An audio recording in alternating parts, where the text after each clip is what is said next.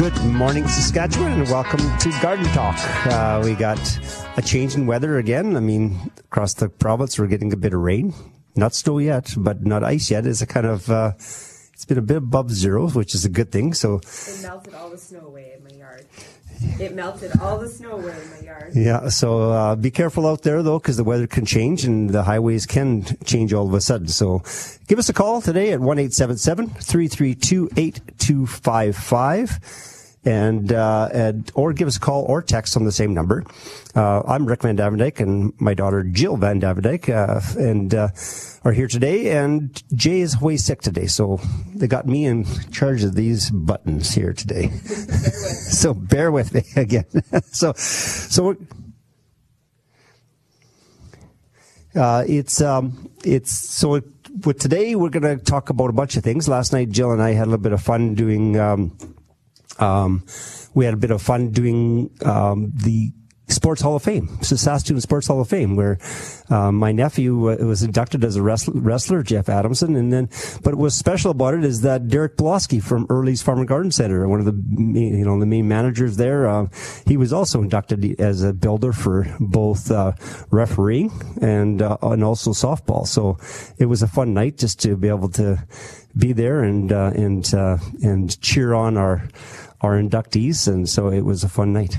Yeah, and then another thing too is uh, one of my daughter's teammates, Toby, is playing on the national ringette team, so she's representing Team Canada today at four o'clock as well, um, which is really exciting. Having a young a young kid representing Canada on a on a world level yeah, too. So. Right from Saskatoon yeah. here, so that's fun. So one eight seven seven three three two eight two five five. Give us a call, and uh, like I said, either the the um, the um, the the telephone line or the text line, either one.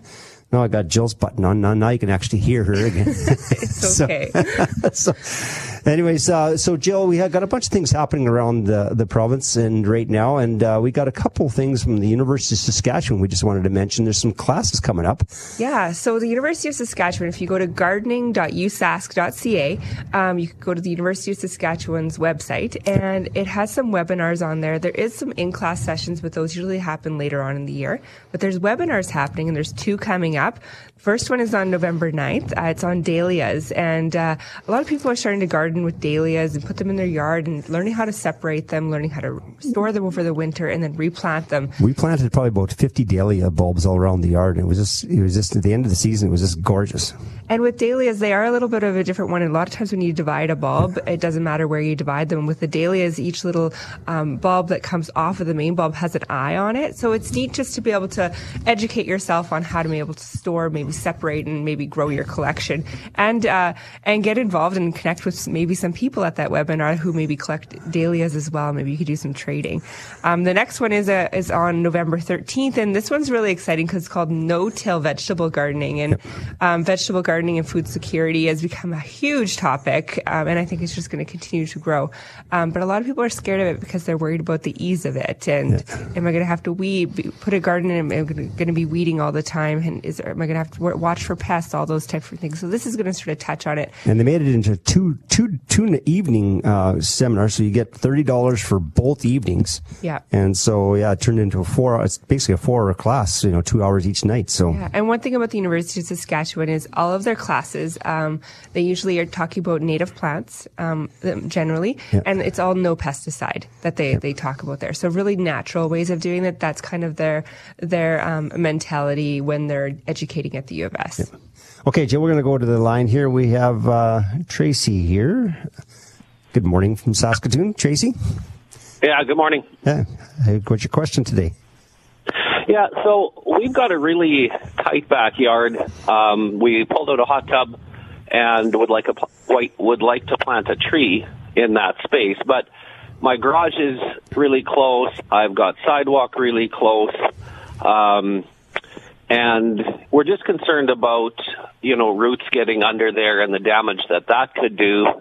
Uh, we'd also, yeah, want something that isn't you know super tall because uh, then we're going to have to deal with pruning for you know years after. So maybe something that's in the 12 to 15 foot range, and then something that we could prune up just a little bit so we could possibly sit under there. I don't know if you have any suggestions for that. Yeah, if you want to sit underneath there, then that, that limits you because before you could plant even a bigger shrub. I mean, you still could plant a bigger shrub and still sit underneath it. Uh, you could put in, a, you know, a high bush cranberry or uh, a, a, red Arnold honeysuckle, which all grow around okay. 12 feet tall, and you can prune them up so you can still sit underneath them. And uh, what so, honeysuckle was that? Uh, red Arnold. Red Arnold. Red Arnold honeysuckle. Okay. Those are taller shrubs, okay? Uh, yeah. If you want to go to more of a tree shape, then the ones you, that I'm thinking about is called a gold spur Amur cherry. Okay. That'll be a good one. And also, there's a couple now narrow. It's kind of hard to sit underneath them, but there's narrow flowering crabs like purple spire yep. and midnight mm-hmm. spire flowering crabs. They're yep. up, they're up tall and narrow, but not really a tree that doesn't have any more spread to them. So for sitting underneath it, it's not that great. But it's um, going to give you height in your yard. Yeah, it's going to give you height in your yard, but uh, but otherwise, that gold spur Amur cherry probably be the closest thing for that mm-hmm. size, uh, or even a muckle plum would even work. Depends on my sunlight. Uh-huh. Depends on my sunlight you have in that spot too. Yeah, yeah. Okay, the other one that we were looking at uh, this fall uh, was an Amur maple. Uh, what do you think of that? Yeah, Amur maple. The only problem is it'll get quite a bit bigger for that spot. Okay. Like you're looking about 20, okay. 25 feet tall. Right. Uh, it I, might be for that close to the buildings. Um, you'd have to do some pruning on it, you know, and uh, yep. but it'll get just like I'm even looking out the door and I'm looking at some Amur maples right here. In a small spot like that, you'd have to do a bit of pruning, which you can do. You just got to do the pruning. Yeah. You got to do the pruning from July to September on it every year, right? Okay. Uh, yeah. Once it gets to your size you want and because uh, you can't prune them in the spring or you can't prune them late in the fall because they'll bleed like right. crazy in the spring. Yeah. Uh, and one thing about maples um, that, that I may not like it there because you, you said that you wanted to sit underneath it, so you're going to put some permanent chair or a little bistro table or whatever. Mm-hmm. Maples tend to drip a bit. Oh, okay, good to know. Right, so um, so yeah, a little bit sappy there. A little sappy. So yeah, so yeah, um, like I said, some of the that. some of the taller uh, shrubs, like I said, the, the honeysuckle or or um, Wayfaring tree would work too, but it, they're slower growing. Um, so how would you prune up that honeysuckle? So you would let it grow to a certain height yep. first. It'll have multiple stems, but you can trim it into more one stem. I have one one at my last acres that actually is a pretty good size, and it's basically just one stem, and then it comes off into multiple stems so from would there. you do that right away when you plant it? Would you trim it down to one stem, or would you let it grow for a few years first and then trim it down? I'd grow for a few years and then decide. Okay. Which how much what kind of shape I want. Mm-hmm. Okay. Yep. Okay, one more question. Um, yes. You know, because we love sort of, I don't know, natural trees, uh, you know, that are native to this area, uh, would a quaking aspen be a possibility there? Way too big and two problems with the roots with that close to the foundations. Okay, good right? to know. Yeah, and the quaking aspen, you still will get uh, your fuzz out of it too which your neighbors uh wouldn't like you very much about. No, that's right. Yeah. okay. and birch, the same thing. Too big. Birch is okay. Uh, you probably could use a birch there if you used, depending on your space. There's one called Parkland Pillar, which is okay. only maximum six feet wide, right? So more yeah. narrower. A little bit harder to sit underneath it, but another one you could, yeah. you could, depending on your width of your spot, you could use Dakota pinnacle birch. Okay. It's about nine feet wide, and you can prune it up as well so that you can sit underneath yeah. it as well. Oh yeah, yeah. Okay. Okay. Well, thank but, you. But they're, ta- they're taller. You're looking at about you know yeah. 25 to 30 feet tall, right? Yeah. Yeah. Okay. Yeah. Perfect. Good. Well, thanks for your help. It's uh, good suggestions. We're going to buy something, uh, you know, in the spring because we prep the whole site and just want to, yeah, make something work there just to give us a little bit of shade. Yeah. So thank you so much. You're welcome. Okay. Bye. Yeah, we're getting lots of questions at the garden center right now, whether it's finding something in their house plants that they, they don't like, it's uh, how much water, how much sunlight, it's how to can I fertilize my lawn still? Should I be watering still? We're still getting some of those questions. Well, the, the plants have been inside, they've been outside for a couple months now. So, what are they finding, Jill? Well, a lot of people are finding lots of different things. So, they've been inside, and usually a lot of leaf drop is happening first. So, uh, what we'll find first and all, why is that happening? Well, different sunlight conditions and also different watering conditions that you're going to be watering your plants on a different cycle than you would have if they were outside. Um, so it's just getting used to that new environment. And usually we'll see about anywhere from uh, a third to a half of leaf drop on a lot of plants once they move inside to transition. And then you'll go through a period where they almost go through a dormancy because we only have like about six hours of sunlight in some rooms less than that. And then they'll start getting new growth again on them in the, in the new year. So, um, just I, I like to mention this because this is a normal thing to happen with your plants. Don't be scared because a lot of people will find that leaf drop happens and they'll start watering their plants more. And actually your plants, when you move them inside, need less water than when they're outside because they don't have those natural elements of the sun beating down on them and the wind also drying it out. So really watch your watering. I always say when people say, how, how often should I water my plants? I don't ever say one week, every two days. It's stick your finger into the soil right up to your first or second knuckle. And then once the soil feels dry to the touch, that's when you water it. And that's only when you water it. So the goal is here is you're allowing your plant to dry out rather than keeping it wet. So if you keep that mindset it's like, when am I going to water my plant? When are you allow it to dry out? So stick that finger into your soil, um, up And, to and your if you, first knuckle. and if you just got a new pedicure, so then you could also get yourself a, A moisten, moisture- moistenmeester. a moisture meter is definitely helpful as well too. But but I think that's the number one thing. Once we start getting overwatering, then we get root rot in our pots.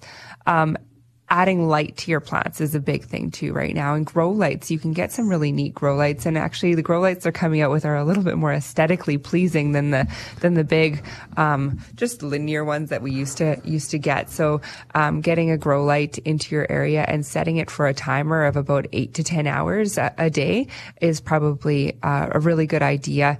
Um, and then having it a distance away from your plant so that it's getting enough light. Some people think I have a grow light in the room, but it's not close enough to their plant. It needs to be about a foot away from your plants. To, And for seedlings, up to six inches away. yeah. So, So, depending on what you're growing. Yeah. Um, so yeah, adding some supplement lights will keep it growing all winter. If you add the supplement lights, you might want to continue to fertilize. If you aren't adding the supplement lights, I decrease my fertilizing for the winter time because I allow that plant to go through a dormant stage because it's not getting the light um, that it needs, and so I'm fertilizing it less in the winter time. okay, so fertilizing.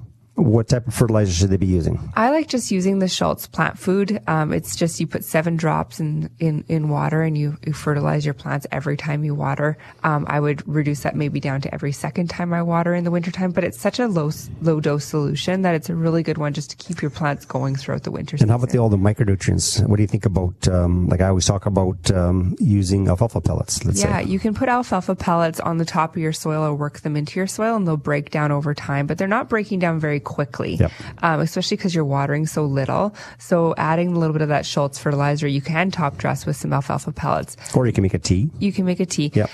Using organics indoors, some people don't like doing that as much because they do have a little bit of a smell to them.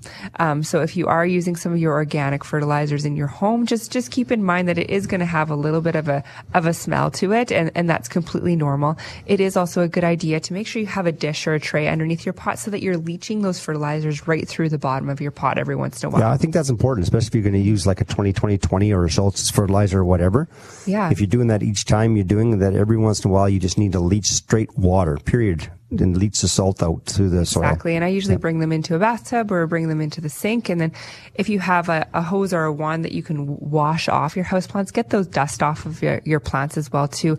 Remember, outside plants in nature, you're wanting to mimic that. So they have the rain and they have the wind coming off of them. So indoors, we don't have that. So we got to help our plants a little bit by dusting them off so those leaves can continue to produce photosynthesis. Perfect. So, anything else they need to know about? Uh, let's say the biggest one that I, I hear people calling in is two things: uh, s- mealybug and spider mite. Okay, so what do they look like is the first thing. So how do you identify these bugs? And uh, mealybug, first of all, you will usually see it presenting as almost little cotton, little cotton patches, and usually deep down in the crevices or on the on the uh, underside or throughout the new growth of your plant. And that's what mealybug looks like in its crawling stage.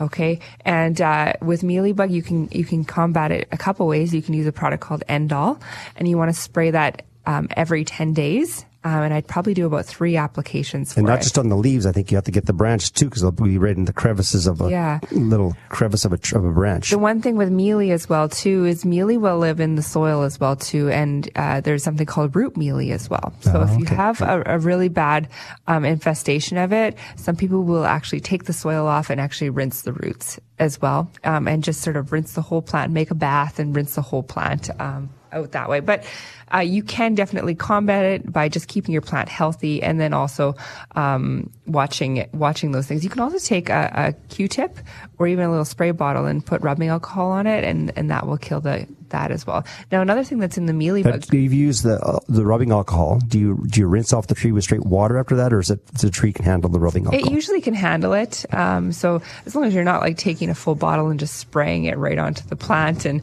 and just le- and putting a thick coat of rubbing alcohol, that's probably going to burn the plant. But just like a Q-tip or a, a cotton ball with some rubbing alcohol and dab it on there, that's that's completely fine. Now another thing that's in the mealybug family. Did you know scale is in the mealybug family? oh yeah, yep. And uh, and with scale, it's almost like a hard crust. That's and I, I find this on my fiddle leaf figs a lot, and I find it on the stem, and I also find it on my leaves. And what I do is I go through with my fingernail and I sort of flick it off, or you can take a little knife and scrape it a little bit, and you want to get um, that wax coating lifted a little bit before you spray the plant, and then that's going to help get the active ingredient of that pyrethrin right to the bug. Or if the scale, if you catch them in the crawling stage, with the are a bit fuzzy, then it, will get them easy that way It will too. get them easy, Yeah. but if they're already in that wax coated stage, then you got to do a little bit of picking. so now, how about spider mite? Spider mite. Usually, the sign of spider mite is your plant's looking dull. Um, it's looking like the leaves have. If you look, look look at the underside, there might be some small webbing. But if you, a lot of people think, oh, I see spider webs on my plant. I have spider mite. That's usually not what spider mite presents as. It's usually a dull look. It almost looks like your plants are dusty. And then you flip to the underside of your leaves, and you almost see a pitting in your leaf as far as like the the green color is disappearing. And with that, End-All is your best thing, or an insecticidal soap. And the other thing too with spider mite is they do not like humidity or being moist. So if you increase the humidity in that area, that's not going to be an environment spider mite likes to live in. So uh, add a pebble tray or a humidifier to that area, and that's going to help combat that spider mite. And if you do have them, just take them to shower, cover up the roots, spray them down with water, Mm-hmm. and cold water works great. And then you can hit them with the safer soap while it's in the tub, because then you don't want to spray that canola oil and everything all around your living room. Exactly. And another little tip too is if you're misting your plants, because we're talking about humidity, if you're misting your plants, you're only misting enough that it's going to evaporate off your plants within 30 seconds. So if you're misting your plants to the point where they're soaking in the leaves, they're sitting with water on them, that's too much mist. So it's just a light mist. Otherwise, you're going to start getting fungal issues. Well, Jill, we have uh, one text here. We'll also go right to right away here. This is Linda from Langham. I sprayed my lawn with Bordeaux to try to prevent snow mold. What is what? Will this rain wash it off? What should I do? To, should I do it again? Yeah, if you had quite a bit of rain, you probably will need to do it one more time because the rain will wash it, you know, off a bit. So if it was just snow on top, it'd be fine. But with this rain, we've actually had quite a bit of rain, depending on your area, what you are. But I know where my place is, we had actually, there's some puddles sitting around. So we had quite a bit of rain. So you may have to do it one more time. Wait till things dry off a bit here and, uh, and then just give it one more spray. I think to be safe, uh, it doesn't take very long to do it, but, uh, you might be better off just to give it one more because I know that if Or even just hit those hot spots that you know you usually get some snow Yep. mold in in those areas. I know, I I know ex- exactly where the snow mold comes on my front lawn. Yep. So I might go through and I might hit just those specific Those areas yeah. again. I think that'd be a good idea. So, um, okay, Jill. So we, we talked about uh, things that we can do when you're talking about your yard and preparing for even for spring. Yeah, I love that first caller who called in talking about they just removed a hot, hot tub. tub from their yard, so they have an existing yard and now they're they're dreaming about spaces. So we get this all the time. People come into the garden center, maybe they have an old yard or a new yard. So let's just Rick, let's run through some of the things that we would need from somebody to be able to give them advice of where to start. So where would I start? First of all, when I'm starting to measure my yard, now is a perfect time to do it. I mean, we there's not snow on the ground, so you Yep. can still get out there and measure. So where would I start? Do I put it down on a piece of paper? Am I just taking pictures? Yeah, take some. Uh, uh, there's two ways you can do it. Okay. Uh, one way you can take some pictures. Okay. And then with that, or you can, and another way you can do is you can take pictures and also some graph paper, right? And then plot it out. Uh, the other way you can do it too is I, I've taken pictures and then I've printed them off, right? Mm-hmm. And then I've actually put the measurements right on the picture, Okay. Right? Because now you, because a lot of people like myself are visual. And what types of things are you taking measurements of? Are you taking measurements? I want to take measures of the of the of the yard itself, like along the fence line. What's the measurements? Uh, if you have existing plants, what's the distance between plants? let's say you want to do some infilling, right, and uh, fill in things. I might put some measurements where the my you know my garden shed is, where my little patio is. And then I want to also want to have a picture. If I have a picture of the of the front yard or the backyard, I'm taking a picture toward the house and away from the house. I might take a picture and say, well, how far is that window from the edge, or how high is the window off the ground? Because that makes a, a, a difference of what size of plant I'm going to plant there. Yeah, the other thing that I see too is um, when people are planning their new yards, they'll go into their new yards and they think like, I want a nice like perimeter around my yard, and they'll go through and they'll like make a two or three foot um, garden garden plot plot along the along the edge of their their shed or anything like that, and then they'll go and plant trees and shrubs in there, and then later on those trees and shrubs grow up They're- and they're hanging over. They're cutting the grass underneath the shrub. Exactly. Yeah. So it, that just allows you that planning just to take those measurements and then choose the right size shrub for the space. So if you're wanting only a two foot area, then maybe you're sticking more with perennials and small shrubs. planting the right plant for the right location, Mm-hmm. and that's why you want to. Different things you want to also uh, put onto your your plan is that which way you're facing. Okay, so you know? direction, sunlight. Direction of sunlight, because that makes a big difference too. As if it's just like in that, that location where you had the hot tub, is it in the sun or is it in the shade? Okay. right? Because uh, and that might not only be um, what direction are you facing, but it could be is there a tall two story and I have beside me and it's maybe shading my yard. That's why I like taking a picture from the deck in the backyard out for because then I'll see, oh, there's a big tall patio that, or right next door, the neighbors actually can reach over and flip my burgers on my, you know, on my, the on my other barbecue. thing, the other thing, and you say like you have a piece of rebar that you always walk around Yep. your yard with, and this is something maybe you can go ahead and do before your your ground freezes up. But I mm-hmm. remember moving into my new yard, and I didn't know what was underneath the grass, and my yard had completely been been redone, and they just sodded it from fence to fence. Yeah, you might take your grass out. You want to plant a shrub bed there or a garden, but you only have two inches of topsoil underneath Okay, that. or this. There Yep. was a sidewalk hidden underneath my grass yeah. years ago, and I didn't know that. So if I would have Yeah. gone through and just maybe poked Yeah. some rebar down,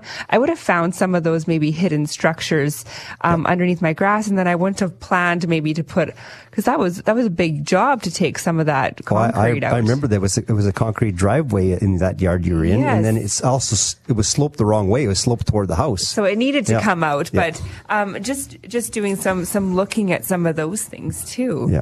So yeah, no, there's lots of things you can do to be, be preparing because you got all winter to play and you know do a couple different designs and get some help from some of the local gardening experts and, and just to do that during the wintertime. So I'm taking some measurements. I'm finding out what direction sunlight comes in. Um, what about the soil? What um, it, does it matter what type of soil is in there? How do I check the type of soil that I have in my yard and make sure it's good soil to grow in? Yeah, well, if you want some topsoil, obviously, and a lot of the, especially the new areas, uh, out, old areas aren't so bad, but a lot of new areas, they strip all the topsoil off. Okay. Right? And then they build the house and then you bring topsoil in. And So just going to that sort of fill area where they've they've cleared some stuff out and put a pile from digging the basement. That's not considered good soil. Well, it could be. Okay. It could be, but it also could be mixed with a bunch of clay and everything else. So it's Mm-hmm. it's sometimes if they strip it off properly, then it'll be will be good soil. so you want to ask for topsoil. Yeah, you want to good, good garden soil, and I even like using a, a triple mix type of soil because it has some organics in it as well. And, a triple mix usually has either compost or Comp- manure, Yep. topsoil, and a little bit like a peat or something. in it. Exactly. So you have all those things. So you're you're you're you're building healthy soil right to begin with, and so um and so I even What's put the best soil to grow in? Like if I want ideal soil, what am I looking for? yeah you're looking for good topsoil with it, it could be a little bit on the sandy side but not too much on the sandy side side especially for a garden. Too much sand will actually sand water and clay make concrete. Okay. so so you want to be careful. Unless you unless you're putting a sandy soil that's you know 18 inches deep then it doesn't matter. But if it mixes in because you're rototill your garden right? So if you're mixing some of that clay in then all of a sudden you're going to make con- hard concrete. So but you can fix all those two things with like with gypsum or some bark mulch and that kind of stuff you can put some organics Tell me a little bit about fixing my soil. So I, so let's say I have um, some clay soil. It's like really hard clay. I dig into it. It doesn't drain really well. The water just kind of sits in that area. What am I going to do? So if it doesn't drain, That's the big. That's the that's the big one. Is that if if if you have you decide where your swale is going to go, where does your pump out come out of your house for your sump pump? You know, or where does your downspouts come down? Does it run to that area? Am I going to plant a tree right at the end of that that spot where it, where it all runs through? No, you're going to plant it on the edge of the swale rather than in the swale. Uh, because the tree, especially when it's young, uh, when you first planted, you're going to dig a hole right? And even if it's a shrub or a tree or whatever, you're going to dig a hole and you dig, a, especially if you got clay, heavy clay underneath, which a lot of Saskatchewan is heavy clay, you're going to dig a bowl. And if the water's coming through a, a swale, it's going to fill that plant full of, full of, uh, it's going to, water, it's going to, the hole, that bowl you build is going to fill with water all the time. Okay. So plant it just off to the edge or change your swale so it's not going, it's going in the grass area before you plant. So it's not right in your shrub bed. That's important. Okay. So those are the kind of things you got to make plans for, because then you make want to make your bed a little bit wider or something like that to to accommodate that, or putting a piece of weeping tile in, you know, through your shrub bed. Okay. And then would I have to, if I'm putting shrubs in there, would I have to take some of that clay out and put good soil in? And how how deep should that be? Yeah. So if it's a garden, you want to be about 18 inches, right? If it's a shrub, you can, you know, put four, three or four inches and then pocket plant. Then you dig a big hole. So and a hole maybe two or three times the size of the plant. Uh, the, the pot, and then you throw that clay away and you put it in some good soil. Okay. Okay. And then, because a lot of the roots, roots in the plants will grow up into the surface of the soil anyway. So as long as you have that four, three, four, six inches, then that works good. We have Annette from Saskatoon wanted a question about pruning some plants. Good morning, Annette. Good morning. Um, we've got actually three clematises in our yard, and we're just wondering should they be cut back this time of year or leave them till spring? Um, most of the clematises that you have um, that are hardy here in Saskatchewan, they die back down to the ground every year, and then they come back on their on their new wood. So really, you can do a little bit of both things. You can trim them right down if you want to kind of refresh and rejuvenate uh, your plant, or you can leave some of it up and maybe trim it down to about a half. I sometimes will do that because I like the snowfall to be caught on the bottom, just giving it a little extra insulation. And so I'll, I'll cut it back maybe about a third to a half in the in the fall, and then I'll give it a little bit, maybe I'll do another third to a half in the spring again, just to sort of get it going again and get some of those that debris out. It depends Okay, on there again. yeah. It depends on the variety. Like Mm-hmm. like the Jackmanii and a lot of those ones that are really colorful, they'll die right to the ground. But then you get bluebird or you know the ones like that, they will actually bloom on old wood. So it all depends on what variety you have as well. Uh, I think we have that Jack one that you Jack had mentioned. Manny. Yeah, yeah. So it can go right down to the ground every year if you that that and it will come back from the base. But just remember um, to get that snow insulation right next to the base or, of the or even right now, if you if it's if it's, you don't have any mulch, because one thing that clematis do like is they like cool roots, hot top, right? Yeah. So having some mulch on the base also keeps the the soil cool for the summertime, but also gives that little extra protection for the wintertime as well. Right. Okay. No, that's perfect. Okay. Thank you very much. Thanks you're for the call. Yeah. Bye. And we have uh, Brian here from Saskatoon. Good morning, Brian. I don't know much about plants, but I'm looking for something to have indoors that'll purify the air Okay. and that'll give a nice smell off Okay. and well- that'll grow money. Grow money. Oh, geez. A money tree. I'm the money tree. that sowed last year. A friend gave me that money tree, and it's still not doing anything. So, Now, a question for you is: How much light do you have in your area? First of all, uh, south side lots. south side, lots of light. Um, Yep. So there's a few things you can do. You uh, an easy plant that cleans the air. You could do uh, peace lily. Um, is really good. Uh, you just have that one for a little bit away from the window. That would be perfect. Easy to care for. It almost talks to you. Well, the leaves will wilt, and when it's ready to be watered, then they'll perk back up again. Another easy one is a sansevieria or a snake plant. Um, that one's more an, a linear plant, a very upright plant. Uh, easy to care for. It loves the hot sun, but one thing really good about that one is it's neglectable. So you can actually have it in a dark area or have it in a bright sunny area and it will survive, survive and Right thrive. up my alley. Yeah, so I'd probably start with a snake plant. They clean Okay. the air, easy to care for. Um, they're they're a great plant for that type of thing. Two hanging Okay. plants on- and hanging pots, if you want, or put them on a table and let them hang down, is is golden pothos and the spider plant. They they both use those up in the in the space station as well to help clean the Oh. air as well. So Now you said you're wanting a plant with some fragrance to it. A lot of these plants they don't necessarily have a fragrance to it, other than they'll add just a little bit more humidity to your area because Yeah. they're a live growing plant. Just, joking about. Uh, if you want fragrance, though, and you have lots of light, you could do a jasmine plant too. yeah. Okay. Thanks for the help. Thank welcome. you. Okay. Have a good day. Okay, Jill, we have uh, a few texts we should take care of here. Um, so I have here Jana from uh, from Saskatoon. Good morning. Our garden at the farm is next to an old barn. The barn hasn't hasn't been used for cattle since 2004. Our potatoes are scabby. What can we do? Well, I don't know if I would necessarily plant potatoes in an area where I have lots of manure. I've had that until maybe I've grown another crop on that Well, area. you probably for- have to grow probably two or three seasons of crops. So using Yeah. uh, plants that will take eats up lots of nitrogen, like corn, Corn, you know, beans. beans, you know, that kind of stuff. Things that eat up a lot of nutrients and, and will break down some of that that compost that you have around that old barn. But you may have to, for, for the next probably two or three years, you're going to have to find another spot away from the, just to plant the potatoes. Yeah. And then if you're adding things to that area too, I wouldn't add any more compost or manure into that area. You might want to just add some extra topsoil to that area if you're at amending the soil. Yep. Um, year after year, just some straight topsoil. Potatoes, they don't really like any additional nutrients. They fix their own nitrogen, so that's why they fix all that compost is there. They fix it more, and then that's when you get all that the growth from all the bacteriums growing in there and from breaking down all the compost, and that's why you get your scab for it. Yeah. So if you ever are going to be using compost or manure in a potato crop, it's very little amounts um, if you're doing that. But I would suggest finding another location and maybe growing some other crops on there to use up some of those nutrients that are currently in the soil. Okay, so we have here um, uh, Colleen from Dalmeny. My Christmas cactus is starting to bloom. What Yay. can I do to help it continue to bloom? I.e., do I fertilize it or water it? How, what's watering do I do for it? Yeah. So while your Christmas Christmas cactus is is blooming, you want to water it a little bit more. Those those flowers are going to take up um, more moisture, but make sure you're not watering it too too much. So again, stick your finger in the soil. It's a cactus. When it feels dry to the touch, water it. So you're not going to let it go bone dry, um, uh, but you're going to to make sure you add a little bit of water. You can use a cactus soil or even a, a flowering plant um, fertilizer if you want to. Just make sure you follow the house plant directions on it. It is a cactus, so it's going to hold that fertilizer uh, like a lot in those in the water pockets in the leaves. So you're not wanting to fertilize very often at all.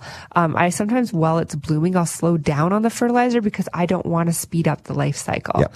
So while it's blooming, I actually will pull away from the fertilizer increase the watering slightly, but not too much, and have it in a bright sunny window. Um, if you have it in a, in a window that's too hot, it's going to make that it bloom out faster though. So Okay. bright indirect light is best for that location. Okay, here's another question here from Julie. Uh, she says, "Can anything I can do to put down to deter deer from urinating around our nine barks?" And so with that one there, um, uh, probably the best one to use is around the nine bark. You can spray it right on the nine bark. Is things like Bobbex. It's a it's a it's a basically a deterrent. It's basically a repellent. Uh, there's one called Critter Ridder as well. You can spray it around there. You can even use that mosquito barrier, which is straight garlic. They don't like the deer don't like that either. So that's probably the best thing, or, or or put up a little snow fence to keep them from going in that area. Yeah, it just deters them from coming into that area. Uh, yeah, I put up. I spent some considerable time putting a deer fence around my place, and I put a seven foot plastic deer fence up. Well, the dog put a, a run on a deer two days ago, and the deer ran right through a seven foot snow fence, a deer fence, because it was on full flight. The, both the dog and the deer were both full flight, and uh, the deer just went right right, right through it. So. Um, Now you got to put some flags so we can see so I, I got to because the the black deer fence. It's my wife asked me, is the fence even up? You know, because we can see the lake right through it and everything else. And so I I think I'll have to put some flag tape on so the deer can actually see it. Well, there's also a mixture that you can make. Maybe you've planted in your garden. Um, you've planted some mint, you planted some sage, you planted some garlic. At the end of the season, you might have lots of that. Take it, throw it in the blender with a little bit of water, and uh, and then mix it up, and you can make kind of a slurry, and you can spread that around that area. That those plants, particularly mint, garlic, and sage, the deer do not like them. So you could spread that in that area, and that might prevent it as well. I have a few other uh, texts we're going to get back to after the show, but that basically ends our time. That went so quick. Thank you for joining us here on 650 CKOM and 980 CJME.